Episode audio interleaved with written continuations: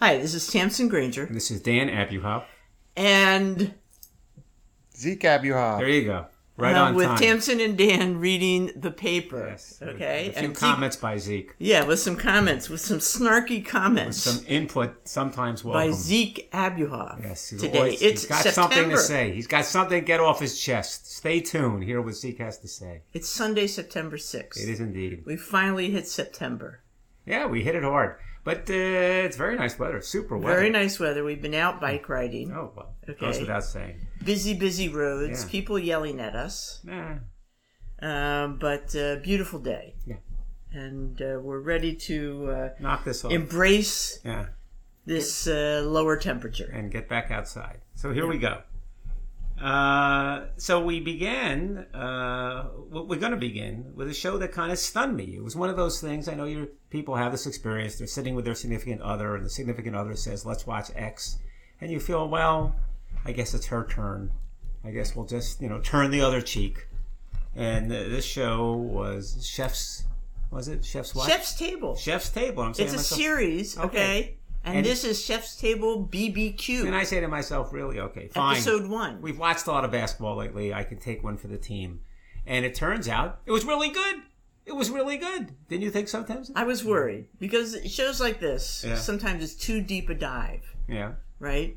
You know, you know more Too about deep a something, dive into a very shallow subject. right? And uh, and you don't really want to know. But this was more. All that. It was more than about food. It was about this woman whose name is Tootsie Tomanetz. Tu- Tootsie Tomanetz, Okay, so Tootsie is her nickname. who is a key figure in barbecue in Lexington, Kentucky. Not okay, Lexington, Yes. Texas. I'm going to make this mistake all the time. Lexington, Texas, Right. where barbecue is king, according to this show. Of course. And, And it was she quite a bit about barbecue, but she was quite a figure. Pitmaster par excellence. Right. And she's 84 years old. Yeah, 84 years old. And uh, the whole story starts out slowly.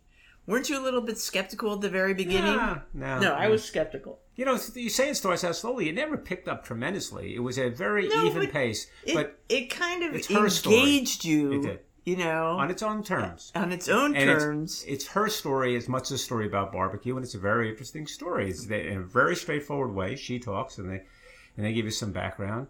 They tell you her life story, which is uh, like many others, in some ways an ordinary life, but it's marked by significant events, uh, including you know significant passings and the like, and how she copes with it, and how she uh, ends up uh, doing what she's doing, and how she deals with uh, with AIDS, with loneliness, with loss, and with life. And it was, I thought it was very nice. I thought it was So it was good. more than just about barbecue. Absolutely. Although the barbecue did look fabulous. Now she It's she works at she's I guess part owner of Snow's Right. Barbecue. For those of you in Lexington, Texas area, and she and, um, and it's a big deal. It's, it's the barbecue. People come all over. they're only open on Saturday, I Yeah, think. and they come at eight o'clock in the morning to stand Right. online. So she goes to work, age eighty four. Yeah. She goes to work at one a.m. Zeke. One a.m. Okay, during the week she's a um, janitor at Yeah. high school. Kids love her. So yeah, she has light Okay. duty at the school. I'd say Yeah. light duty. Well, they, they, they show her like um, you know dusting Right. the floors and pruning a few Right. branches. She handles. Uh, she's good for a couple She's branches very low key. She doesn't look. She doesn't look uh, tremendously um, spry. She's saving her energy for for the weekend. Yeah, she's, she seems fairly serious, but uh, you know, she's a very nice one. people seem to love her. but she knows barbecue in and out. She gets great results, and it's really a story about her. So, any event, I mean, if you're wondering what the barbecue is, it's some kind of pork, right? yeah, And chicken, like they do half chickens, Right. uh, sausage that they make, and uh, Brisket. beautiful brisket. yeah, Beautiful, beautiful looking The brisket. brisket's the key. And she's making the wood Oh, fire. it's unbelievable. She's swabbing She's killing herself. the meat. she looks like she's not going to make it out of each session. Eighty-four, Uh, she she- looks like she's not going to see eighty-five. huge shovel. Yeah, And. So we but look forward to next episode. you end up yeah, just nice uh, kind of loving her. yeah. And uh, Well, it's again, really it's beyond loving her. It's just it, it's it seemed to me a very clear-eyed, straightforward, um, balanced uh, picture of of how this woman uh, went through life and uh, how she's handling it and where she is in this point in life. And the answer is very gracefully, Right. and uh, it, it really resonated. Um, for those And of us who sit around and, and worry about, you know, what our next amusement's coming from, that's not Right. really the way she Right. took life. So it was interesting, but it has an eerie parallel, an eerie parallel to a story uh, in the paper, Tams, that you found and immediately diverted to Zeke. Yeah, the in the New York Times. Uh, she has 900,000 grandkids and fights big spiders.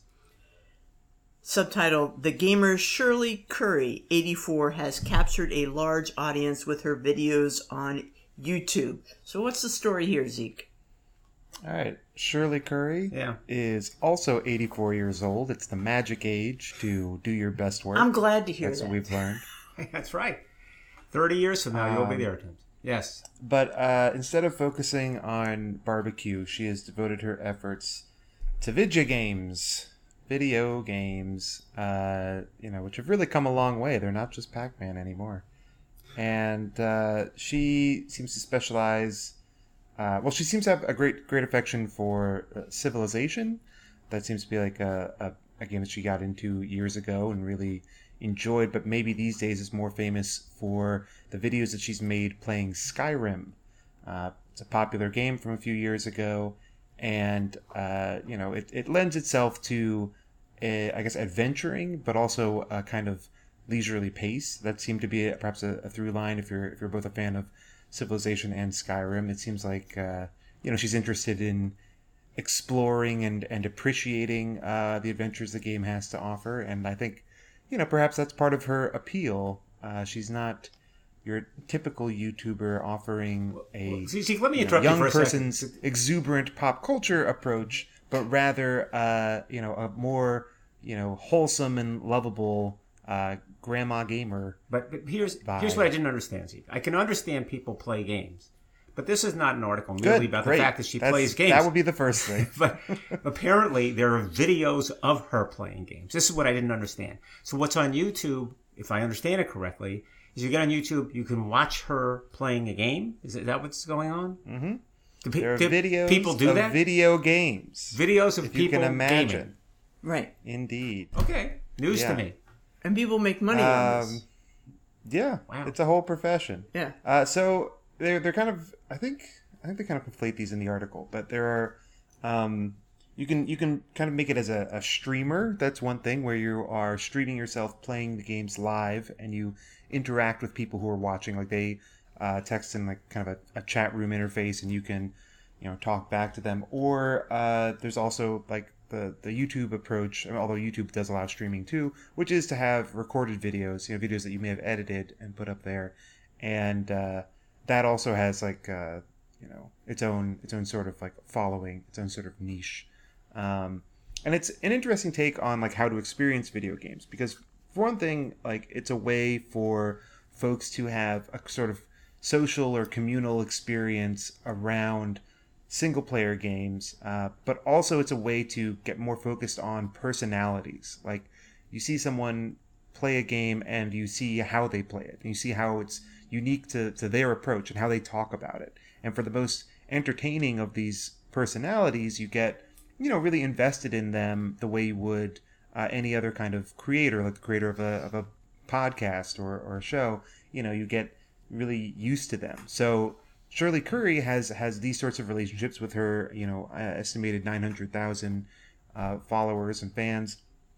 And uh, you know like i said it's in her case it has this specific uh, you know grandma style to it where she refers to them as her grandkids they address her as grandma and uh, i think people appreciate how that's how that's wholesome how that's kind of like lovable comforting you know to to engage in this activity uh, with that you know with those warm fuzzy thanksgiving feelings um, and it's, it's interesting too that she's gotten so much out of it they they allude in the article to her not really being able to like share these interests as much with folks her own age. Like she, you know, just doesn't. You know, she has, she has people that she's she interacted with who are more her own age over time and, and had interests with them. But like she just doesn't find so many folks who are into this uh, stuff like she is.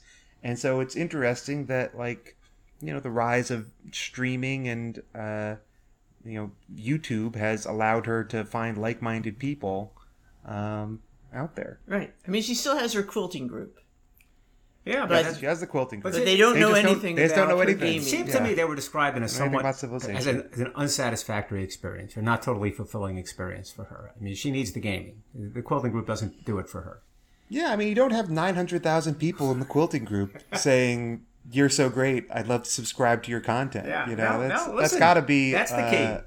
a dopamine hit that's that's different. Yeah. And also, it's, it's it's worth noting too that she has been successful enough that uh, she sees a response from the folks making these games. That in uh, an upcoming game in the same series as Skyrim, a new Elder Scrolls game, there's apparently going to be uh, some representation of Shirley Curry. There's going to be an in-game character Mm-hmm. Oh, wow. Yeah. based on I her. saw that. Yeah, Um, working and on the- that. the I saw. creators of the game are thrilled to do this, you know, because they they view her as like a, a star in their community. I think Zeke, we have to pause and give you props for using the word dopamine in the same sentence as quilting.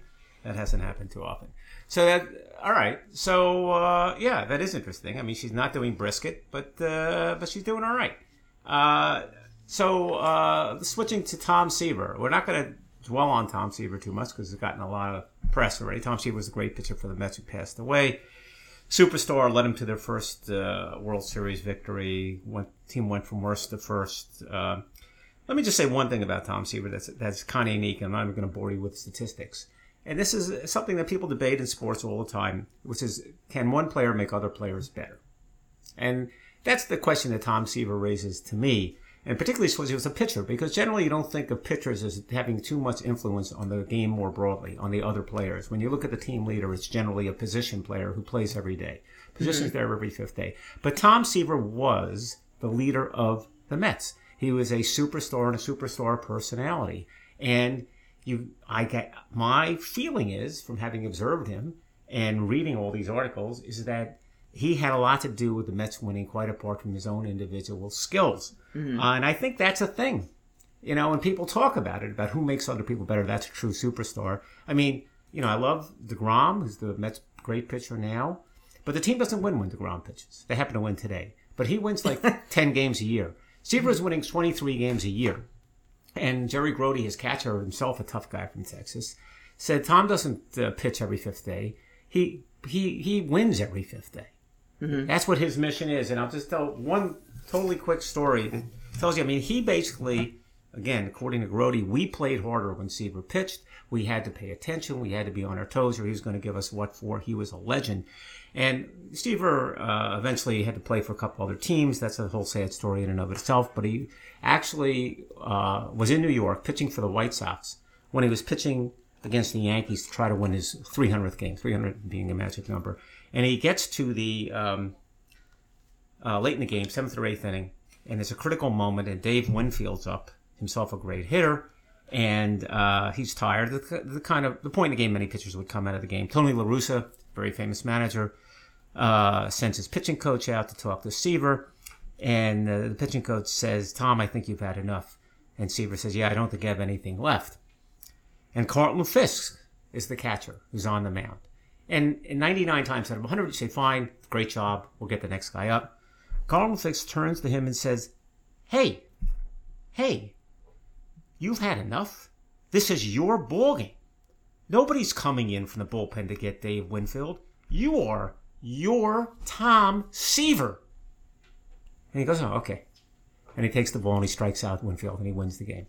And what's interesting to me about that is, I mean, Carlton Fisk, again, was a Hall of Fame player. He's not some kid. But in everybody else's mind in the major leagues, Tom Seaver was a legend. And Fisk was acting like a fan would act, like saying, What do you mean you've had enough? Uh, Have you forgotten who you are? And so, to me, just amazing. Anyway, Tom Seaver is a great loss for the Mets, and uh, he's been sick for some time, but still a loss. Okay, Zeke and Tamsin, you two were, were got together on another article about pools, right? Yeah, well, we're a pretty aquacentric uh, family. You're like mother and son, the two of you. It's it's, it's like you got the same DNA. Right. Um, and uh, I noticed an article, another article in the New York Times, and this one was entitled Can Public Pools Deter Violence? All right, Zeke, what do you say?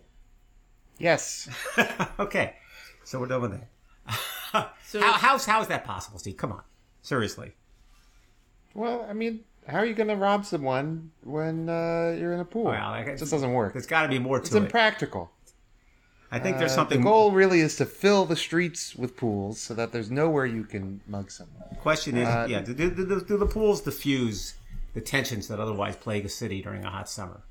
Yeah, that's that's what they're getting at in this article. Um, and the article maybe is uh, overambitious in the sense that you know it, it just really wants us to to be convinced of that, but there's never any sort of like clear causal link that they present in any of the Right. information. There's not there's not some sort of study that says like you know you once once the body is exposed to chlorine this number of times per week, like crime becomes impossible. That's not a thing that they're able to find. But they do just try to give the kind of uh, I guess lots of, of kind of like stories kind of like keep uh, circling around this idea of like there's a correlation uh, between lower crime and more public pools.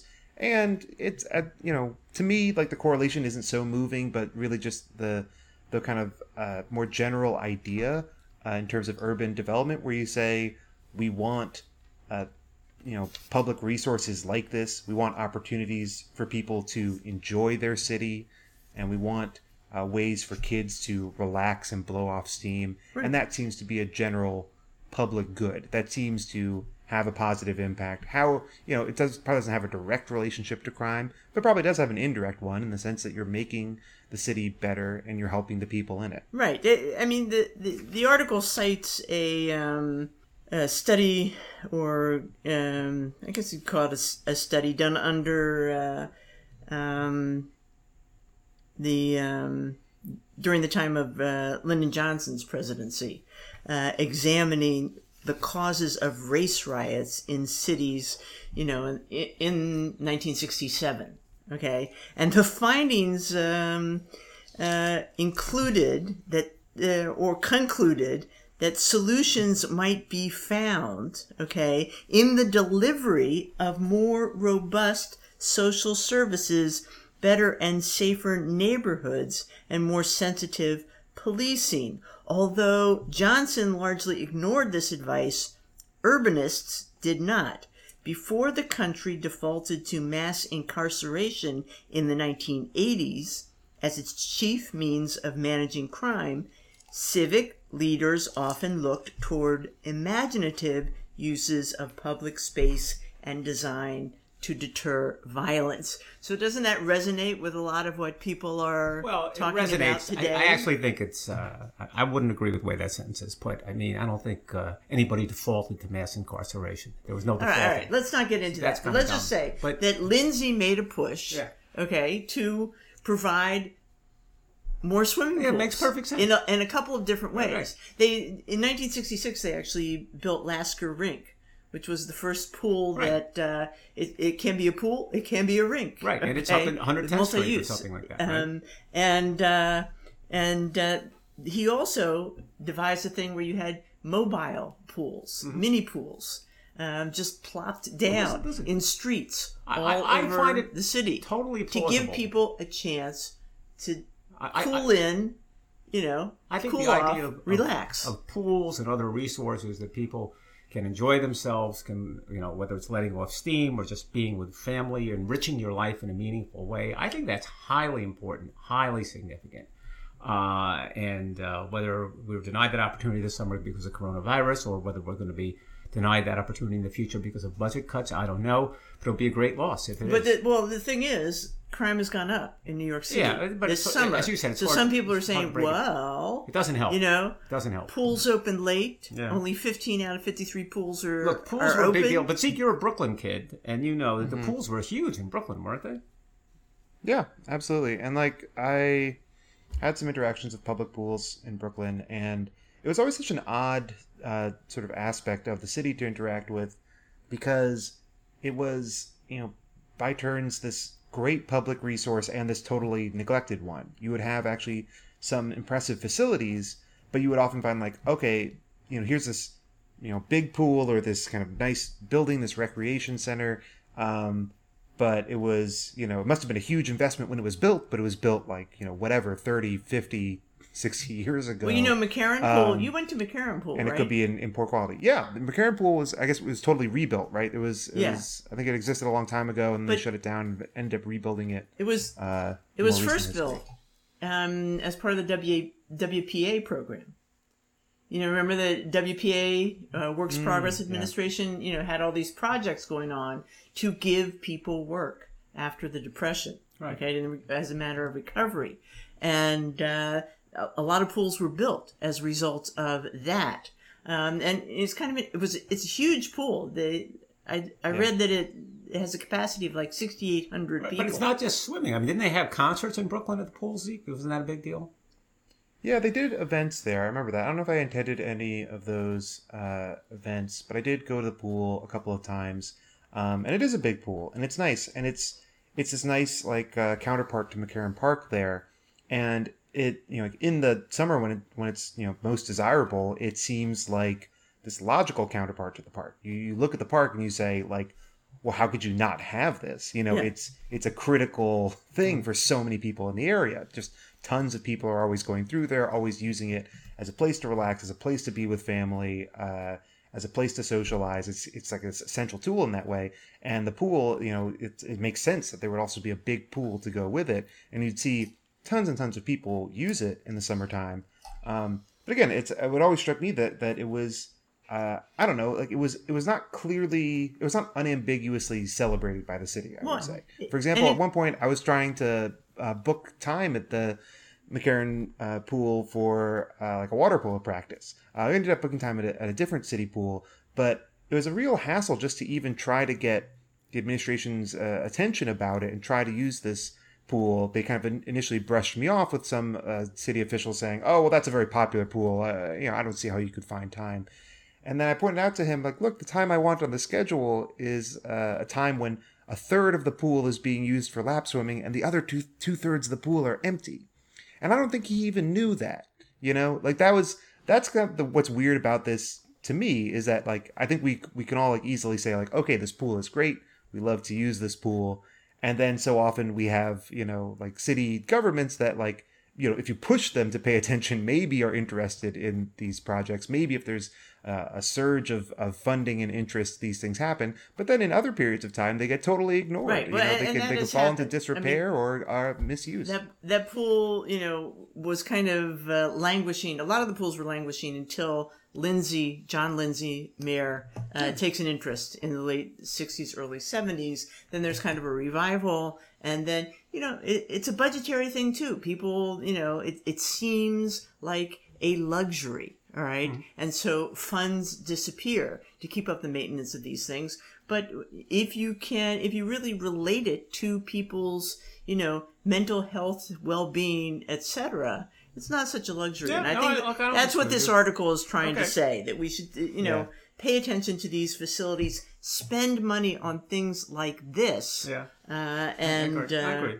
you know, it's preferable to, um, yeah, forced incarceration. Well, it's, I don't see that trade off, but, but but I do see that it's it's an investment worth making, and and I do uh, just on Zeke's point. Yes, the city is a hopeless bureaucracy, as many cities are. And I do believe that water, swimming, yeah, look, it's it's, it's obviously Yeah. something that would benefit everybody. many, many, many things. Okay, it's probably my turn. Yeah, Um, so there's a an article in the Wall Street Journal today um, under that masterpiece section on the back page of the review section where they talk about some masterpiece. The masterpiece today is a song called "Land of Hope and Glory," written in 1902 by Edward Elgar. And so I look at this and I say, well, it's a masterpiece, and yet I've never heard of it. Well, it turns out I have heard of it. It's Pomp and Circumstance. us a few that, bars? that little tune we hear at all the graduations, right? Um, you can hum a few bars, but uh, no one will recognize it, Dan. Yes. I think uh, let's, uh, you know, everybody knows what this is. And so the article just tells this the story what's going on currently. This apparently, this song is much beloved by uh, the Brits. Okay, and uh, they have in the summers a uh, there's a um, something called the BBC Proms. Okay, it's a series of summer concerts that go on for eight weeks and culminates in a big final concert where part of the tradition is to play this full piece of music. All right, um, it was a larger piece of music, and embedded in it are is the bits that becomes this popular um, patriotic song. Okay, and uh, when they were talking about doing this uh, concert series this year, and they're doing it virtually or whatever. Um, uh, no, uh, it says, um, well, it, the concert, the final concert will be played in the Royal Albert Hall where it usually is, but audience free, right? Uh, and um, they were going to, you know, um, they were trying to decide do we play this song because it is all about uh, kind of um, British imperialism uh, of, we might say, a bygone day. I mean, here are the words Land of hope and glory, mother of the free, how shall we extol thee who are born of thee? Wider still and wider shall thy bounds be set. God who made thee mighty, make thee mightier yet. Well, All right, means almost nothing to me. Well, no, okay? that, that feels like you were trying to expand your universe. Uh, and um, an empire, so sure. some people thought this wasn't the right tone at this moment. Okay, People love the song, right? uh, peop- but people love the song, and so they said, "Okay, we'll play the song, but we won't have any singing." And no people went crazy. Yeah, no, no right? going for that. So now we got to have the singing. So of course, I had to go on the YouTube yeah. And look at um, videos of People of singing, and it turns past out recordings Right. of this moment when it's played in the Royal Albert Hall. Right. Okay, people are in the Royal Albert, but they're also all over Hyde Park, Right. which is right uh, so right you there. have tons of people. you have zillions And of people, uh, and it's traditional that you know Right. they, you know they have uh, you know legit orchestra or whatever playing Right. uh, the song, and at the appropriate moments, everybody joins in and sings the words. Even at the beginning, in the instrumental, people are bouncing up and down in their seats and they're waving their flags. And then when you get to um, the song part, they just you know go crazy. You know, it's uh, it's not like when you know when we're all kind of struggling through um, stars and stripes. Uh, yeah. yeah. um, but um, Star, Spangled Banner. Right. Um, tripping on my own words here. Uh, but it's more. It's amazingly heartfelt celebration of this Well, I look, song. that- I can understand the issue, but of course, you know, if people love singing it and they go crazy, uh, you're not going to be able to stop. I mean, the idea of saying we're not going to do the singing is just not going to fly, and it didn't really fly here. So uh, that's not a, a huge surprise. Uh, and yet, it's also not a huge surprise that the lyrics that were written, you know, hundreds of years ago, uh, don't really uh, resonate in the same way today, and uh, aren't exactly politically correct. I get that too. But uh, they have a um, scholar here who says it has the hallmarks of a great community song. Instantly memorable, easy to sing, and with enough gravity to suggest ritual. It's one of those secular Oh, sure. rituals. Oh, wait a minute. that That's gravity to see- suggest ritual. It is ritual. I mean, I you know, I I I, I it's totally ritual. It's a ritual that people are getting excited about. But people need ritual. I agree with that. But that's what it is. But It's it, it is a, still funny to me that I can hear this all my life and I didn't know Yeah. what it But was. it's also funny that people react so strongly to the song and feel so strongly about it and have to have it. And uh, you know, and under those circumstances, it's not going to be easily cast aside, and it's not being. Well, here's something which is just totally unusual and weird.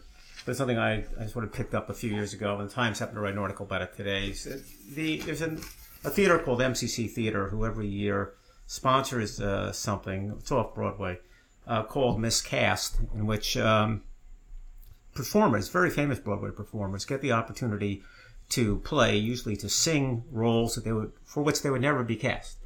Uh, they would never be cast. Isn't it a fundraiser? Uh, yeah, it's a fundraiser. Uh, so they would never be cast because uh, because they're female roles and they're male, because they're older and it calls for a young person, because they just don't have the right look. I mean, there are you know there's some people, some roles that you would never play, and um, yet there's really good songs, and and the folks who participated. Well, it's it- just fun to switch Uh, it yeah. around. You Yeah. switch it up and s- see yeah, if it works. But more than the, the, the fact that it's it's fun to watch, uh, the performers really want to do it.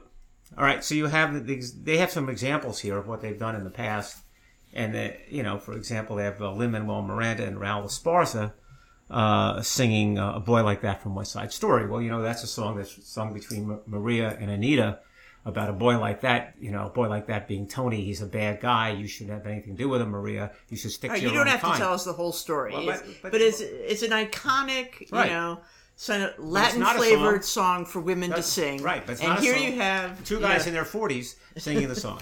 But I'm sure they do a heck of a job. I'll have to look it up. I will say that I think Sadie put me onto this. The first one I saw, I didn't even realize it was in this cast, was uh, Jonathan Groff uh, did uh, Anything Goes from the production with Sutton Foster. It's a song and dance number uh, in which he not just sings but dances uh, exactly the way Sutton Foster dances. It's amazing with just a few people. They do the number. Apparently, All it's right, had- so this all sounds like fun. apparently they've had over 2.2 million views of this, so it's not a small thing. Almost as many as Grandma on uh, Skyrim. Yeah. Okay. All right. So anyway, I've seen.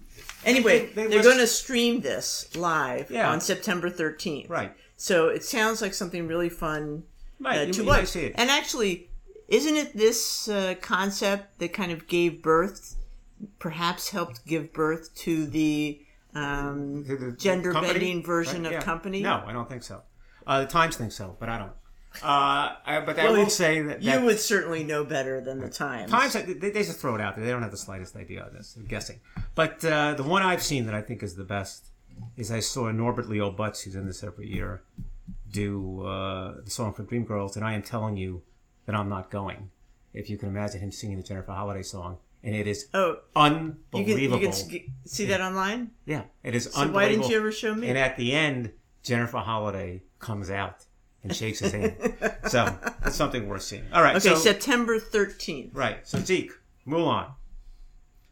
Mulan. What a film. You're in charge of Well, youth there's- films for us. Go ahead. Yeah, well, it's, it's, that's not much of a transition, but I'll roll with it. So, uh, Mulan, as you may know, is uh, once again a movie. Uh, a new movie coming out now, whatever that means at this particular moment. I think perhaps somewhere there are cinemas open to some degree.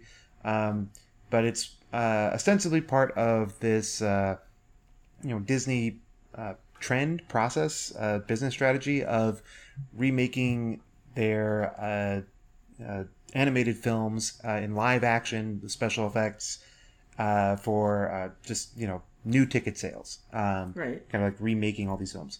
Uh, but what particularly interested me was an article in the Times that talked about how this is not the first time that Mulan has been remade, because of course Mulan isn't just a story of Disney's creation.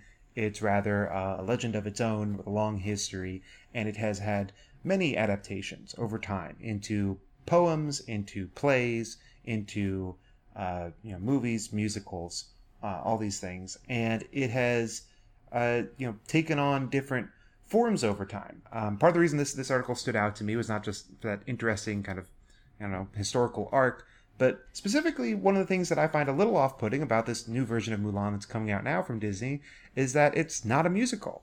So it's not just uh, taking the movie that w- came out some years ago and making it all over again uh, with you know live action. It's really taking a different take on that story. It's going a different direction with it and saying, you know, well, at the time for that animated feature, we thought that a musical was the way to go, but for this, we're not doing that, and that's I don't know, kind of stands out. And it's to me, it seems like a little bit of a shame. I'm not necessarily a huge Mulan fan or a big fan of the music exactly, but I was like, oh, that seems I don't know, kind of too bad. That makes it less distinctive. But it was interesting to see this article and see how, uh, you know, there have really been these very different takes over time. The idea of doing just a different Mulan than whatever was done last time, you know, has a lot of precedent. In some versions of Mulan, uh, she's a brave. The main character is a, a brave soldier fighting for her countries. In other versions, she's actually a general. Uh, sometimes uh, the you know Mulan comes home and and returns to uh, her kind of normal non-soldier life uh, and her or normal uh, ec- normal expectations for uh, a woman at that time in that society. But in other versions, she uh, bravely commits suicide. Um, so there's been pretty big shifts, and they're and they're you know obviously it's, it's to some extent to suit the like tastes and interests of the time in a way, right? Like if you want to uh, send a message that you know if, like even someone even a hero who breaks the rules ultimately respects the rules then maybe you end the story with her uh, you know coming back to her original role um, and if you want to send you know kind of send a message of, of women being especially tough and empowered then you might emphasize her, her role as a soldier and the combat that she's involved in Yeah. um, Well, I thought it was. can- I thought it was a more, great you know, article, yeah um, and I was fascinated by, uh, you know, uh, the history of the story and how it was depicted in various media, you know, over centuries. You know, um, especially like in uh, there was, I guess there was a play written in the 16th century where she actually has bound feet because ladies had bound feet. Now, how you go into battle with bound feet, you know, uh, that's got to be a challenge. Uh, different boots um, so there was, uh, you know, uh, a lot of interesting ways of having her, like, I guess it's, part of the theme seemed to be breaking the rules but not threatening the system. And that's that's why the story seems to succeed in China, where the system, you know, is paramount. Uh, so, uh, you know, I thought it, uh, it was. Um, Well, I will, I will tell you, I don't disagree with any of that. I'll tell you that in the Times Review, it felt like, was that Manohla Dargis, the time Review? Yes. Was, uh, I think she felt that it wasn't enough women's uh, assertiveness uh, uh, theme in it for her taste. Uh, and as for the uh, music, Zeke, I think if you keep on with miscast, you're going to see Norbert Leo Butz eventually sing all the Mulan songs. So you can pay attention to that. So hooray and they didn't bring back eddie murphy you know yeah. Missing out missing out all those great qualities. Yeah. Of, um, uh, can I just ask you? You've seen Mulan? I've seen the, original. earlier Disney version. Well, yeah, the original, not really. And how many original, po- original, but the Rank it from one to The ten, original Zeke. How many points? Give it an eight. oh, I don't know. I wouldn't rank it that high. It's really it's it's not super high ranking for me. I thought it was like fine, but it was, I was not that into it. Over years, I mean, like basically other people who are bigger fans of it pointed out some of its uh, like stronger musical numbers to me, and I you know I kind of warmed to it a little bit over time. Um, but I don't know. I could I could revisit it and see what I think about it. I'm not sure I would enjoy the new one. Like I said, the idea that it's not a musical is a bit of a, a turnoff. But with all these like Disney movies, even just from one Disney movie to another, they're always doing that that same. They're always like you know reevaluating that same way. So in that case, you know, in that sense, Disney's part of this longer tradition of always like reevaluating legends and making new ways Yeah, to portray them. Um, and some of those issues, like you were alluding to, with you know that uh, I guess Manohla Dargis brought up of like female empowerment in Mulan. That's something that Disney has really wrestled with, and that's something where they very much want to show someone rebelling, but not too much, right? That's always an issue Right. for Yeah. Disney heroines. Is like we want her to be strong, but we want her to, you know, not alienate, you know, some kind of uh, audience or not uh, undermine what we think is is this sort of value. And you see that that change with heroines over time. So I just thought like it was an interesting article for how it kind of connects, you know, Disney's wrestling with that to a much longer tradition. Right, right. We think we invented, uh, you know, uh, gender exploration, and yet uh, this is a story that uh, goes back Yeah. hundreds, thousands of years. Okay. Speaking Uh, of something, speaking of gender of- exploration. No, speaking of Yeah. Asian um, major generals who are women, Yeah. uh, let's go to Thailand. Yeah. Okay, and uh, in Thailand, uh, we have uh, quite a uh, an excitement going on because the king of Thailand has actually reinstated his royal consort, who just you know a, a few months ago was stripped of all her you know honors and titles and position and disappeared completely um, and uh, you know was kind of drummed out of the service and now has suddenly reemerged and is back in the job. You may be asking, what is the position of royal consort? Yes. Okay. What is All the right. position of royal consort? Well, you know, it's hard to uh, pin that down. This is from an article in the New York Times. The New York Times doesn't really uh, address that. Now, often you will see like the spouse of a of royalty described as the consort, the king or queen's royal consort. Okay, this is not the case. The king has a wife. Okay. In fact, he's been through four wives. All right. This is another position, royal consort. When I Googled it and went to Wikipedia, Wikipedia calls uh, it the royal concubine. There we go. Which gives us an entirely different Oh, no, tone. not me. I mean, Okay. I was there from the All beginning. This, Yeah. this is bizarre to me. This is completely bizarre. The idea that a king in the 21st century has a wife and a little something something going on the side. Well, the fact that he's a king kind of who has a you in that direction. who has an actual position Yeah, in well- the government. Okay, she was an army nurse. Um, her name is uh, pretty hard to pronounce. I'm going to call her Miss Sina. Na- no, I, I, I don't. It, the Yeah. um, um, these names, the names from Thailand, are just uh, very challenging, Right. meaningful to them and important, but challenging to Right. uh, somebody like myself. Okay, um, she was actually an army nurse. Right. Okay, but now she's a major general, um, and uh, it's not clear what her you know role is. Um, it's not clear what the king's role is, to be honest. He lives not in Thailand, but in Germany. Okay? He's loaded. Okay? He's worth billions of dollars. Okay? At at one point, um, you know, one of his uh, planes was impounded or something by another country because uh, money was owed uh, etc. And he offered to just pay the bill. It was millions of dollars that uh, you know Thailand uh, owed Germany or something like that. I mean, it's a crazy, crazy story. He's been married to his cousin. He's been married to an actress. Uh, he's you know he's. He's, you know, his third marriage. about- he got tired of her. He had his whole. He had her whole family thrown in jail for insulting the king. Tamsin, the only thing that's crazy about the story is she's a consort.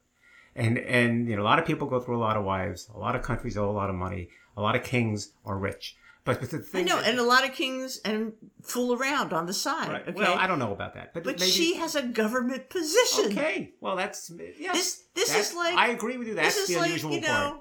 We're back in the days of uh, you know Madame Pompadour. Let me come back All right. He's the king of Thailand. All right, so it's it's going to be a little bit different. It's it's not like he's the prime minister. You should see the pictures of him. Okay. Yeah. He's he's quite fit. Yeah. Okay. Great. Okay. He has tattoos. Yeah. All right. Um, for sixty-seven, Listen, he looks vigorous. good. I'm sure. I'm. I hope he's taking advantage of the situation. The fact of the matter is. But apparently he's king- moody, okay? Because he gives this woman the position. Then the next thing you know, she's out of a job. Yeah. They don't even know if she's alive. And then suddenly she pops Well, up. she must have done something again, you impressive know, to get back in his good graces. He can actually gave her the position what- right after he married his fourth wife. I mean, I, mean, I don't All right, even all right, know. all right. I So can't understand how these things work. I just have to finish the story though. So I'm I'm telling you this story Yeah. as we're walking across a bridge on our bike ride. Yeah. Okay, we have to get off the bikes, walk across the bridge. I'm telling you this story. Yeah. Okay, and see. He wasn't at all interested in the story. Right. Okay. And I'm giving it my best. And finally, I give up. And I say, okay, he's not interested. I'm going to move on to another subject. I'd recently been to the knee doctor. And so I just remarked, you know, everything's easier with cortisone. And your father says, yeah, I've never quite understood the difference between, uh, what is a, what is a cortisone anyway? cortisone and cortisone. You you know you were deeply into the the concubine subject, And and, I you said, said- cortisone. It's pretty similar to cortisone. I said, you're absolutely right. Probably yeah, everything is easier with a cortisone yeah, as well. yeah. All right. Okay. but I was thinking cortisone. Yeah. All right. So there's a connection not often made. So uh, we're kind of going on here at some length. So I'm just going to skip this practically. I'll just mention one thing. I was going to talk about sports. I won't. But uh, I'll say this: the the basketball and hockey playoffs are going on, uh, and it turns out that the ratings are extremely high. I know you've been reading article against or, after article about how sports rely on the fans. They're missing the fans. They're missing everything, and that is 180 degrees wrong. The basketball playoffs are better than they've ever been. The hockey playoffs are better than they've ever been. People are watching them. They're great. Is it because um, there are a lot of reasons for that? One is it's less distracting with the fans. The game moves along. Uh, another is that the players are getting a lot of rest. We talked about athletes getting rest. They're not traveling on plane every day. They're not distracted by you know all the multimedia going on. They're getting the rest. They're getting nutrition, and they're playing tremendous basketball in particular. It's amazing. So if you get a chance, uh, you're not losing anything uh, in terms of the playoffs this year and those sports in particular. I recommend the basketball playoffs. But what is the story about the tennis where they say um, now without the fans you can hear the coaches actually coaching? I don't watch that much, tennis. and that's forbidden. Yeah, yeah. Is that really happening? I, look, I I've never really I don't, I don't watch the tennis. I can't tell you. But uh, I also don't think that's that's an important rule, honestly. I mean, mm-hmm. why is it so important that the coaches don't coach during the matches? I can't understand it. Every other sport, the coaches do coach during the matches. So, can they get away with doing the coaching if all the advice they're saying is bad advice? Well, uh, that's that's an interesting question you might raise. I, I actually look. My theory of coaching, even sports, in which totally permissible, is the only useful coaching can be done before the event in, in the middle of the event, when so much is going on and the athlete is under enormous pressure, uh, and there's a lot of noise and all that stuff, you can't really expect the athlete to be able to concentrate on uh, different themes for how they might approach things. They can't intellectualize anything. Uh, it's got to be muscle memory at that point. So I'm, I'm not a big advocate of any kind of coaching during the event. So. Got it. All okay. right, but you did wake up with a stiff neck. Yeah, and what is that this morning? I don't know. I, I was going to ask Zeke. Zeke read an article about computer injuries. Yes. See, go ahead. Computer injuries. Computer injuries. I don't. You know, it's not like Dad's computer is injured. It's uh, it's you know maybe uh, like office lifestyle injuries. I don't know. I don't know what you called it, but they're basically like orthopedic injuries of some form or another. Um, this that, is a subject that, that, that happen when you're working on the computer. Yeah, yeah. Sure. Uh, this is a subject that you know we alluded to a little bit in an earlier episode. Longtime fans of the podcast will remember a few episodes ago when we talked about uh, gaming chairs and how they had uh, all these ergonomic considerations for how they were designed in an attempt to work for uh, people who are sitting in them for many hours at a time. Um, people who are you know playing video games professionally or, or streaming for long periods of time, and uh, I mentioned that, you know, a lot of people have these problems now, and sure enough, here's an article in the Times talking about how a lot of people do have these problems. They have a hard time quantifying it exactly, but they say that in talking to some uh, experts of ergonomics, orthopedics, chiropractic, all that stuff, uh, it seems like there's a, a, rise in these injuries, and it makes sense insofar as people are working from home. There's a lot of folks with uh, office jobs who aren't going into the office, but instead are sitting on their couch with their laptop, hunched over that screen. Um, you know, sitting in some uncomfortable chair working, sitting in some chair that seems comfortable but really is doing something bad to your back. Mainly um, sitting.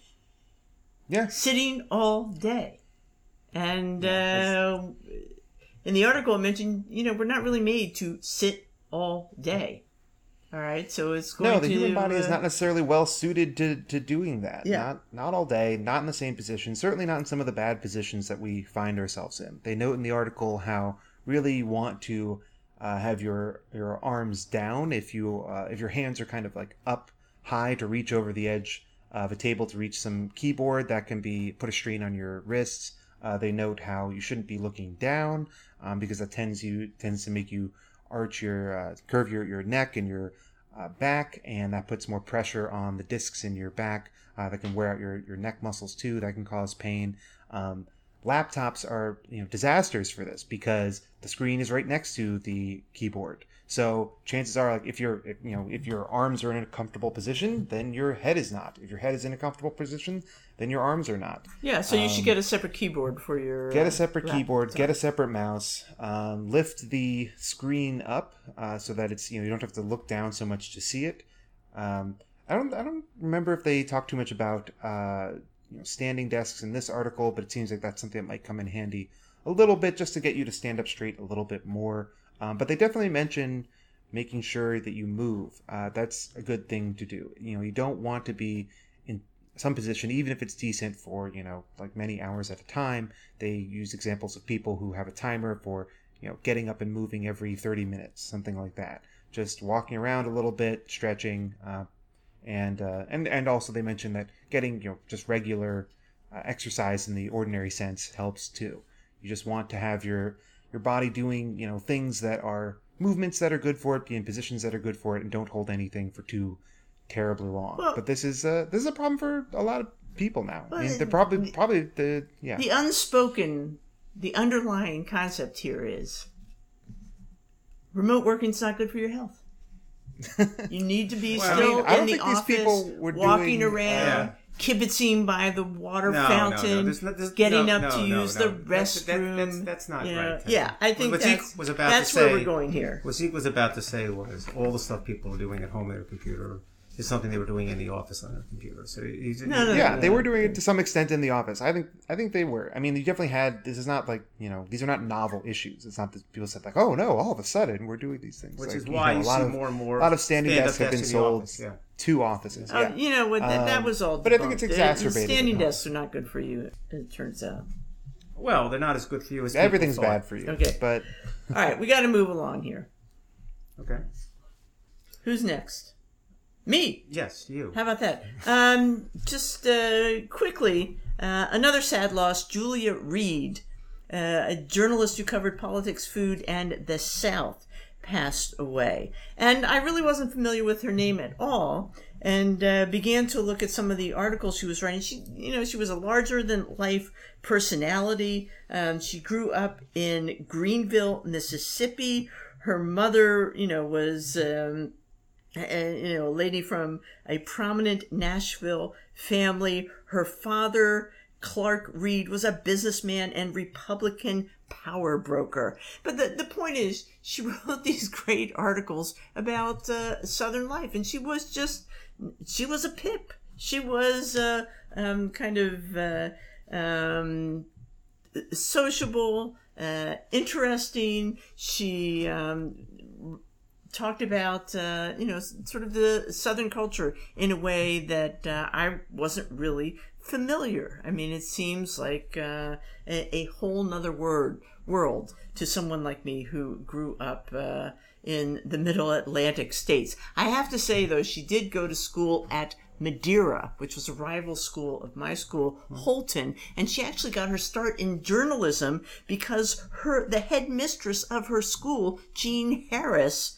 murdered Oh, really? her lover, Really? Dr. Herman Tarnower, Yeah, the that. celebrity doctor and creator, The- the diet. creator of the Scarsdale, Scarsdale diet. diet, yeah. Okay, so that's how she gets started. She's like answering phones at Newsweek, and somebody finds out she. Uh, um, Went to goes Madeira. went to Madeira, and they send her over there to cover the story. one way to get a story, One thing yeah. leads to another. I, I saw read a very fun article um, that she wrote. She uh, she wrote many articles for the New York Times. She was also um, worked for Garden and Gun, a um, Southern publication, Southern lifestyle publication. Really? Yes, Garden and gun? Garden and Gun, and um, she um, what was I going to say? She wrote. Uh, there's a fun article in the New York Times two, 2003 called "Hostess Cupcakes," and it's this great article about when she was growing up. Women wore hostess gowns. So when you had a party, you had special sort of almost like a robe that you put on to receive people. Uh, it's kind of it's kind of a super elegant schmata kind of thing Really? uh, that you wore instead of a, a cocktail dress. So you're wearing it be- because you were cooking or something? So it was keeping No, you you wore it because you were the hostess. Okay, and uh, it has a very funny bit in it where um, from a Lucille, an I Love Lucy show, Yeah. where Lucy is recommending to Fred Yeah. that he buy, you know, eventually hostess gowns become other things like hostess pants, right? Uh, different kinds of outfits as, as time marches on. And uh, Fred is um, trying to figure out what to buy Ethel for her birthday. And uh, Lucy recommends hostess pants Yeah. and it's just kind of hilarious. Uh, they're these wide leg, flowing kind of pajama pants. Imagine Ethel in them, right. um, you know. Uh, but anyway, great. That's a fun article. Hostess Cupcakes by Julia Reed, and the Times also printed some of her recipes, including hot cheese olives. Yeah. Oh. Oof. Well, Questionable. I guess if you got the right outfit on, you can pull that off. Um, I guess if you're at a cocktail party, right, you so- can pull it off. Uh, another notable passing here as we head toward the conclusion is um, John Thompson died. So John Thompson was the uh, basketball coach at Georgetown. Again, I mean, cut this as short as I can, but he he they didn't have much of a basketball program. Uh, they used to lose all their games. They brought him in, and within two or three years, they were a major basketball program.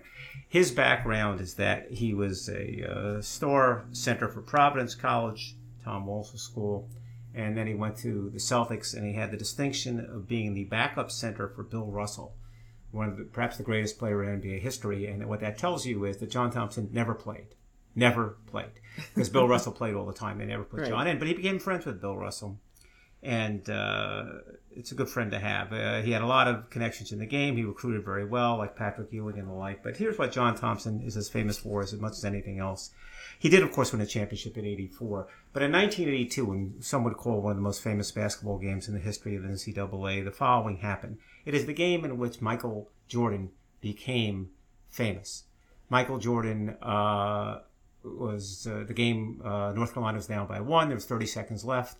Michael Jordan, a young player from North Carolina, they passed the ball to him. He hits the critical shot.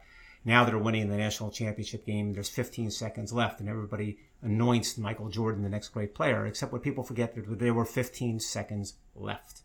And what happens? Georgetown's got the ball, plenty of time to win the game. They bring it down the court. Fred Brown, one of their key players, is the guard. He dribbles. He looks around. He turns to his right, and he passes to a player on the other team. In other words, there was nothing. There was no defense going on. Nothing. He had a, a mind cramp. It's, I've never seen anything like it. No one's ever seen anything like it in a major sport event like this. He looked at someone in a blue uniform and thought they were in a white uniform. And he handed him the ball. And they lost the game. They lost the championship. And just like that, it was over. And famously, John Thompson walked out on the court and hugged Fred Brown. And that's when John Thompson became an icon in basketball history. Uh, so, in any event, that was a great loss. The um, final article we have is an article on, on what it means to have a good life. And I think we all had a chance to look at this, and there's a lot of Greek in it. So it's a little hard for me to really interpret that. Uh, but uh, often, according to the author, Alison Gopnik, uh, people feel that the major alternatives in considering what's a good life is choosing between the so-called uh, hedonistic life on the one hand, uh, but Hedonic. hedonic. You're right. Hedonistic's the wrong word. Hedonic's the right word. Free from pain and full of everyday pleasure, calm, safe, and serene. Uh, but uh, as opposed to uh, another possibility, a virtuous life full of meaning. That's an alternative. You know that word, eudaimonic? Is that the word? Yes, I think so. And uh, but she says there's another way to look at it, and that's choosing a life with psychological richness, a life that is interesting, varied, and surprising, even if those surprises aren't necessarily or not necessarily pleasant surprises. Sometimes a troubled life, uh, and that leads to a certain kind of richness, and maybe that actually is the life one shoots for. And if you think about how we started this cast, and we talked about uh, whose last name escapes me at the moment, and uh. Tomanetz, and was it Shirley? Was the name of the woman gamer? Buxton. Yeah. Uh, particularly Tootsie, who's who I know a little bit more about. Not an easy life. Uh, a lot of disappointments, a lot of setbacks, a lot of limitations, uh, a lot of challenges. And yet you couldn't help but emerge uh, from that uh, television show, that profile, if you will, thinking that she had lived, lived a very rich life, a very full life. Uh, Well, let me sum it up the way uh, with the article. Sure. Okay, the desire for a psychologically rich life may go beyond just avoiding boredom. After all, the unexpected, even the tragic, can have a transformative power that goes beyond the hedonic or the eudaimonic. As a great Leonard Cohen song says, it's the cracks that, that let the light come in. All right, so let's head for some cracks. All right, Zeke. Thanks for joining us. Uh, we'll see you next week. This is uh, Dan Abuhoff. And Tamsin Granger, and Zeke. Zeke Abuha. okay, see you next week. Bye bye. Bye.